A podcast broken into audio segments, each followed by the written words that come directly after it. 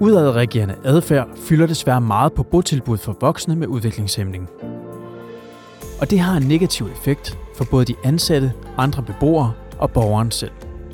Når man snakker omkring mennesker med udadreagerende adfærd, så snakker man også ofte om mennesker, som er i mistrivsel. Så det er mennesker, der ikke har det godt. VISO har derfor gennem en række undersøgelser udarbejdet konkrete råd til at forebygge og mindske udadreagerende adfærd hos voksne med udviklingshæmning. Det, som den her undersøgelse har gjort for mig, det er egentlig at få lavet sådan et meget skarpt billede af, at det er mit faglige ansvar at bevæge mig rundt i alle de her forskellige perspektiver. For det er jo ofte der, når vi gør det, at vi faktisk har mulighed for at gøre en forskel i forhold til borgeren. Episoden er en del af podcastserien Viden fra VISO, som er udgivet af Socialstyrelsen for at dele den faglige viden, som VISO ligger ind med. Når vi når til, at adfærd bliver for alvor ud af reagerende eller problemskabende, så er det meget sjældent, der er en årsag alene. Så er det en kompleksitet af noget. Trine Urskov er psykolog og medejer af konsulentfirmaet Sobra. Her går en del af hendes arbejde ud på at være visospecialist. Her oplever hun tit at blive involveret i forløb omhandlende udadreagerende adfærd, og årsagerne hertil kan være mange.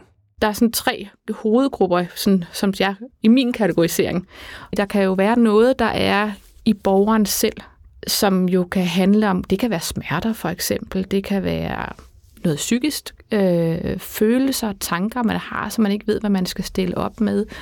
Noget, man har i sin livshistorie, som man har oplevet, som der bliver traumer for eksempel. Noget, der er i borgeren, noget, der er i omgivelserne, som kan være, øh, altså hvad er det, det, der sker i dit miljø, vagtplaner, der bliver lavet om for store rum, øh, altså alle mulige ting, som, som der er i omgivelserne. Og så er der noget relationelt, som typisk er noget, som andre mennesker siger og gør. Hvordan er det, vi er sammen? Hvordan er det, vi taler til hinanden? Hvordan er kontakten? Hvad er det for en stemning, der er mellem mennesker? Ikke? Så, så de her tre hovedgrupper er i hvert fald for mig et sted at starte. Og når man så begynder at dykke ned i det, så viser det sig ofte, ja, det startede med, at der var et personale, der holdt op og så kom Svend Aage til at savne Anja, for eksempel. Og så fik han det svært. Og så samtidig, så kan det være, der også skete noget med, at en madplan blev lavet om. Altså så noget helt konkret. Og så sker der igen noget andet og tredje, så når du dykker ned i det, så får du øje på, at det ligesom kan være lidt som et bager, der bliver fyldt op med ting, der bliver svære. Og så til sidst, når den udadreagerende årsag eller adfærd kommer, så er det sådan nogle dråber, der får et fyldt bager til at flyde over. Det er enormt komplekst. Hvert år gennemfører VISO mange rådgivningsforløb om borgere med udviklingshæmning og udadreagerende adfærd. Det sker efter henvendelser fra fagfolk eller pårørende, der søger rådgivning, fordi de har svært ved at håndtere adfærden. Det fortæller Nina Stensi, der er specialkonsulent hos VISO. I al den tid, VISO har eksisteret, har vi hele tiden haft rigtig mange øh, henvendelser omkring øh, borgere med udviklingshæmning og udreagerende adfærd, og også haft rigtig mange rådgivningsforløb. Øh, og det er blandt andet rådgivning til botilbud, hvor man har de her borgere, hvor man, øh, ja, hvor man oplever, at det er, det er vanskeligt for personalet at håndtere den her udreagerende adfærd, og, og det, det påvirker jo både trivselen hos personalet, men jo også især hos borgeren. Øh, så så der er, altså det, er en, det er en problemstilling, der fylder meget i en del kommuner, øh, og derfor får vi også de her mange henvendelser. Øh, vi oplever også øh, indimellem, at vi har botilbud, der henvender sig flere gange, altså som for rådgivning i forhold til en borger, og så går der måske et par år, og så møder de den her problemstilling igen hos en anden borger, og så henvender de sig til os igen. Så derfor har vi haft et ønske om, om vi kunne, øh, om vi kunne formidle noget mere generel viden, øh, så, så den viden, der bliver givet i rådgivningsforløbene, ikke kun øh, er viden sådan med tilknytning til den enkelte borger, som kan hjælpe i det enkelte forløb, men som også kan gøre tilbudene klogere på, hvordan de mere generelt kan håndtere øh, den her problemstilling, når de møder den. Af den årsag indledte VISO i samarbejde med VIVE en undersøgelse i 2018 om, hvad der findes af virksomme metoder i forhold til at forebygge og mindske udadreagerende adfærd hos voksne borgere med udviklingshæmning. Målet var jo, at vi kunne, øh, at, at vi, øh, altså der er lidt et dobbelt mål. Det ene er, at vi, øh, øh, at vi vil også gerne sikre, at vores egen rådgivning i VISO er baseret på aktuelt bedste viden, så det er sådan den ene del af det. Men den anden del af det er, at vi gerne vil, vil kunne formidle øh, noget viden til, til botilbudene. Altså at vores specialister kan tage den her øh, viden med ud i botilbudene, så, de, så tilbudene kan bruge den fremadrettet, når de møder de her problemstillinger igen.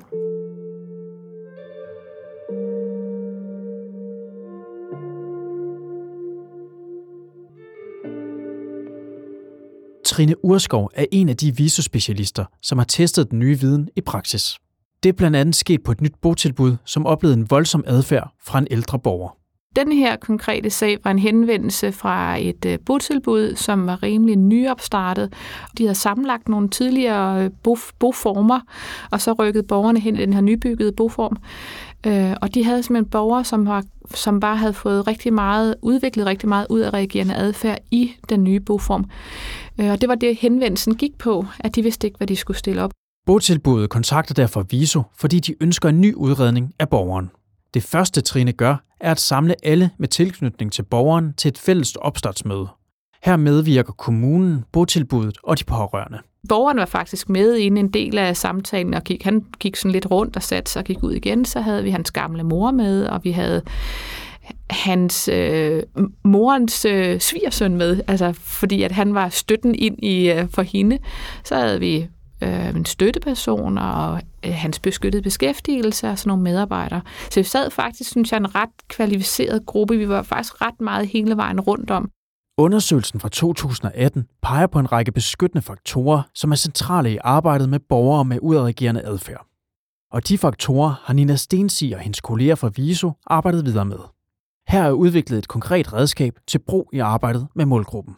Jamen, vi har jo taget fat i de her øh, i de otte beskyttende faktorer, øh, og så har vi øh, sammen med, øh, med Pil Inclusive, konsulentfirma, øh, og øh, de øh, specialister, vi har på det her område, øh, været i gang med at udvikle øh, nogle guides øh, til specialisternes anvendelse af de beskyttende faktorer i rådgivningen.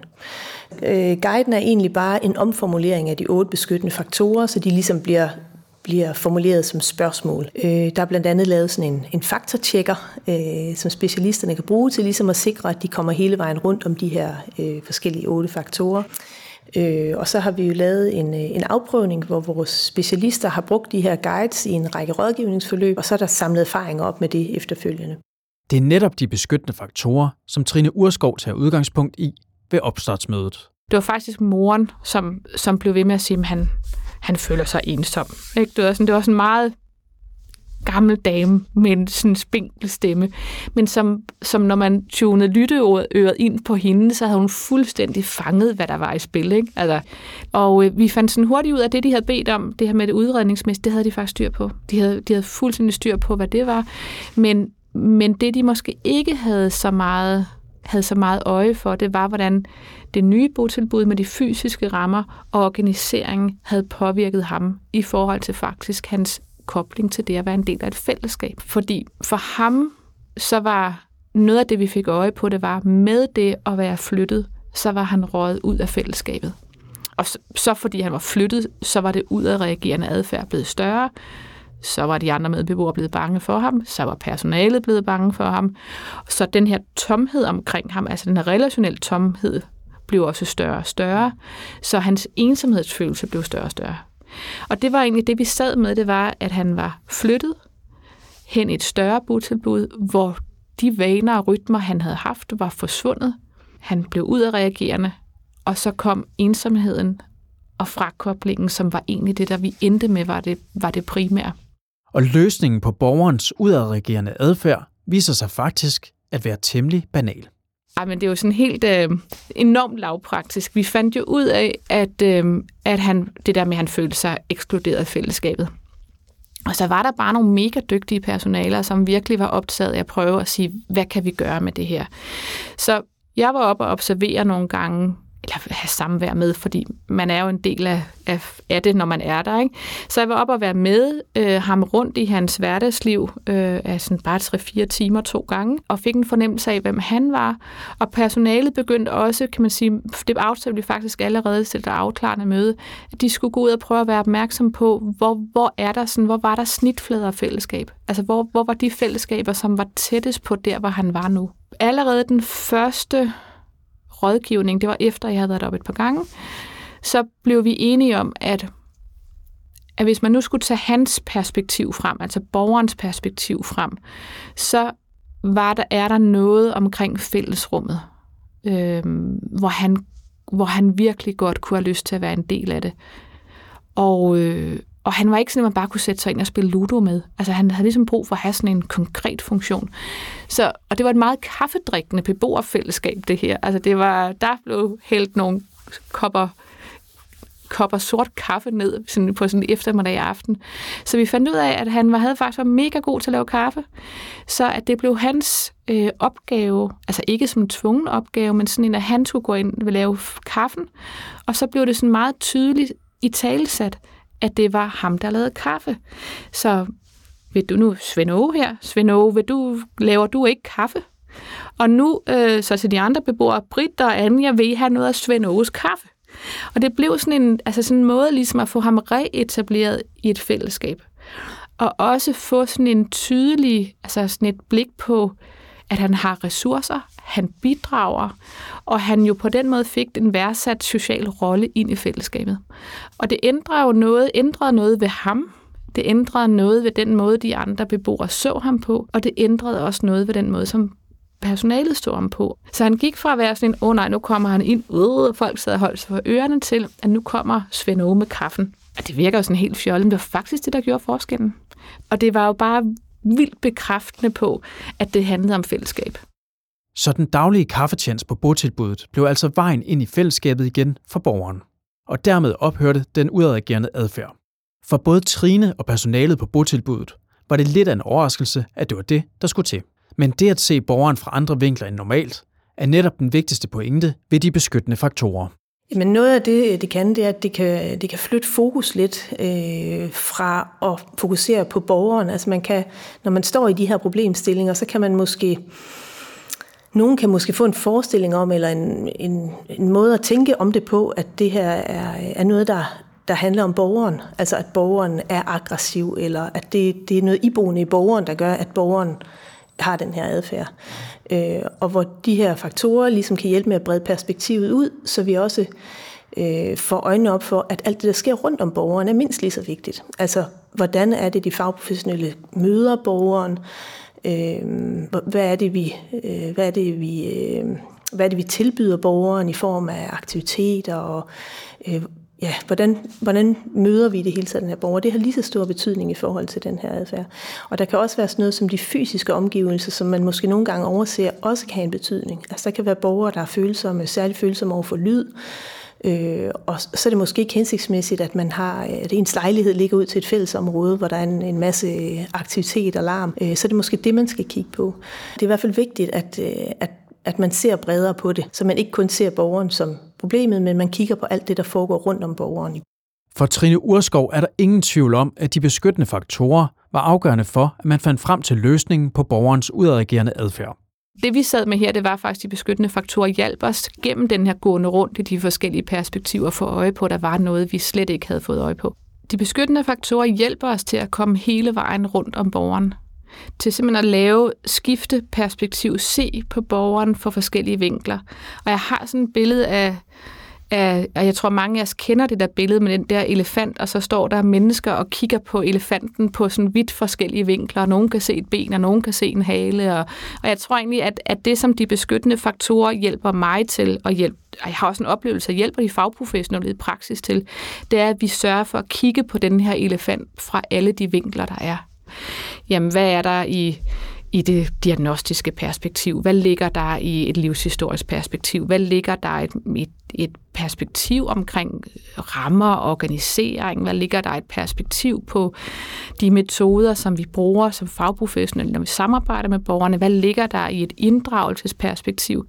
Så det hjælper i hvert fald mig, som er den, der skal facilitere mødet, det er jo det ene, men også afdække problemstillingen og give jeg vil lige sige, give borgeren en chance for at, for at blive set fra, fra alle de vinkler, som de her beskyttende faktorer stiller op.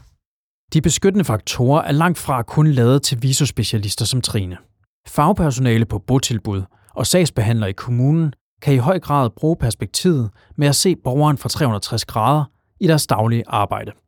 Ja, men tanken er jo, at specialisterne har øh, altså de har det her med i deres rådgivningsforløb ude på tilbudene, så har de de her faktorer med, øh, og, og håbet er, at, at det derigennem også bliver en del af tilbudenes værktøjskasse. Øh, sådan at næste gang de, øh, de møder den her problemstilling, jamen, så vil de kunne tage de her beskyttende faktorer frem og se på de her faktorer en for en og prøve at sige, jamen, er der noget af det her, der er på spil for den borger, vi nu står med? Så vi håber egentlig, at, at tilbudene kan bruge det til at prøve at se på, jamen, i det enkelte tilfælde, de står med, hvad er det, der er på spil her? Så de også, ligesom når specialisterne arbejder med det, kan bruge det til at komme rundt om alle de forhold, der kan have en betydning. Så det er jo også ud fra at sige, at hvis de mangler noget i forhold til borgerens ressourcer, borgerens indefra perspektiv, så handler det om også på en eller anden måde at give dem noget personalet, som er så konkret, at de kan arbejde videre med det. Fordi det er jo faktisk også en vigtig ting i sådan et forløb, det er, at borgerne, altså personalet skal være selvkørende bagefter. Så det nytter jo ikke noget, at de er afhængige af, at der sidder en som mig og hjælper dem. Altså det skal være, at de skal jo have noget. Så vi har rigtig stor glæde af at prøve at sige, måske kan den her metode hjælpe jer på vejen. Nu starter vi det op så kan I arbejde videre med det. Så de her beskyttende faktorer, altså jeg tænker det faktisk som en perspektivøvelse, den hjælper os til at gå rundt og sige, okay, nu har vi snakket omkring det her med borgerens, øh, hvad er det med hans diagnostiske profil, eller ressourcer, eller organiseringer. Så lad os prøve at se, kan, kan vi nu få øje på, hvis vi stiller os på de fagprofessionelles kompetencer, hvad, hvad ved vi der? Og så hjælper de os ligesom rundt omkring de her otte perspektiver, de her otte beskyttende faktorer. Og så er vi blevet klogere på, hvad er det, vi ved, hvad er det, vi ikke ved, og er der noget, der ligger sådan helt uden for os, vi kan sige, det har slet ikke noget med sagen at gøre. Så det giver os en, en struktur for perspektivskifte. Altså at kigge på problemstillingen fra mange forskellige vinkler. Også de vinkler, som vi ikke selv er mest hjemmevandte i. Og så er der dem, som det hele handler om. Borgerne. Hvordan kommer de beskyttende faktorer dem til gavn? Jamen, det betyder måske, at, at borgeren øh, oplever at blive mødt af nogle fagprofessionelle, som, øh, som måske i højere grad vil borgeren og har en større forståelse for borgeren. Øh, der kan jo godt ske det, når man, når man øh, reagerer voldsomt, at, øh, at personalet på en eller anden måde kommer til at tage afstand øh, fra borgeren. Øh, så det at få en, en forståelse for borgeren og hvorfor borgeren reagerer, som han gør, kan jo betyde, at de fagprofessionelle simpelthen øh, møder borgeren mere anerkendende og mere, øh, mere rummeligt. Det hjælper jo borgeren til at komme i trivsel. Det hjælper borgeren til at opnå en, altså at komme ud af det problemskabende. Fordi typisk, når borgere ender der, så er det jo fordi, altså de gør jo det allerbedste, de kan i situationen, og det er jo typisk mestringsstrategier, altså problemskabende adfærd, meget ofte mestringsstrategier, som borgeren har haft med sig i et langt levet liv. Så, så når vi bliver hjulpet til at se det og komme rundt omkring muligheder for at forstå det ud fra mange forskellige perspektiver, så er det jo også der, hvor vi for alvor får mulighed for at løfte borgeren et andet sted hen.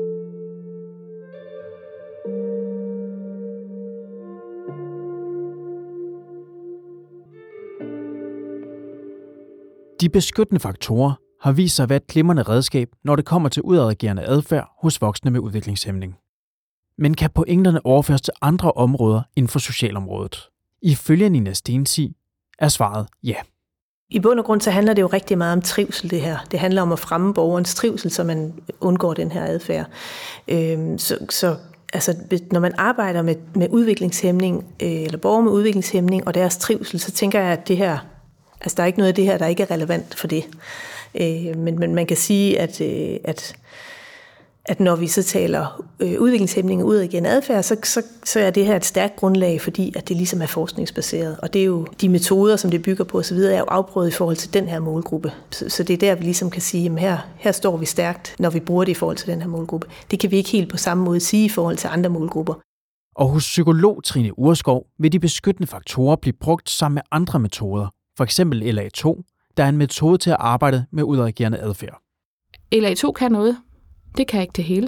Men til gengæld, når vi så har kombineret det op med de beskyttende faktorer, så kommer vi rundt omkring noget af det, som metoden ikke kan i sig selv.